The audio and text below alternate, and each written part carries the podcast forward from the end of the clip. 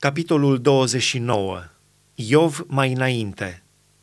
Iov a luat din nou cuvântul în pilde și a zis, Oh, cum nu pot să fiu ca în lunile trecute, ca în zilele când mă păzea Dumnezeu, când candela lui strălucea deasupra capului meu și lumina lui mă călăuzea în întuneric?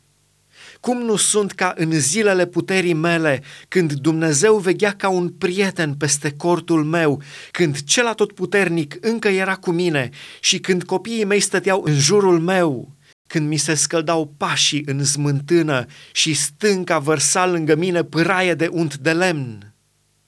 Dacă ieșeam să mă duc la poarta cetății și dacă îmi pregăteam un scaun în piață, tinerii, se trăgeau înapoi la apropierea mea, bătrânii se sculau și stăteau în picioare.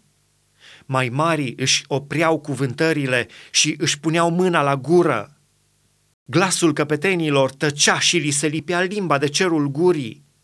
Urechea care mă auzea mă numea fericit, ochiul care mă vedea mă lăuda căci scăpam pe săracul care cerea ajutor și pe orfanul lipsit de sprijin binecuvântarea nenorocitului venea peste mine, umpleam de bucurie inima văduvei. Mă îmbrăcam cu dreptatea și îi slujam de îmbrăcăminte, neprihănirea îmi era manta și turban. Orbului îi eram ochi și șchiopului picior. Celor nenorociți le eram tată și cercetam pricina celui necunoscut. Rupeam falca celui nedrept și îi smulgeam prada din dinți. Atunci ziceam – în cuibul meu voi muri, zilele mele vor fi multe ca nisipul. Apa va pătrunde în rădăcinile mele, roa va sta toată noaptea peste ramurile mele. Slava mea va înverzi neîncetat și arcul îmi va întineri în mână. Oamenii mă ascultau și așteptau, tăceau înaintea sfaturilor mele.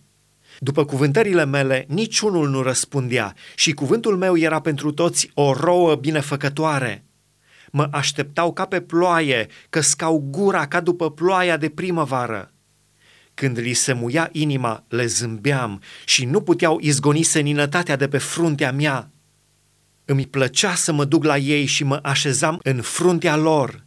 Eram ca un împărat în mijlocul unei oștiri, ca un mângâietor lângă niște întristați.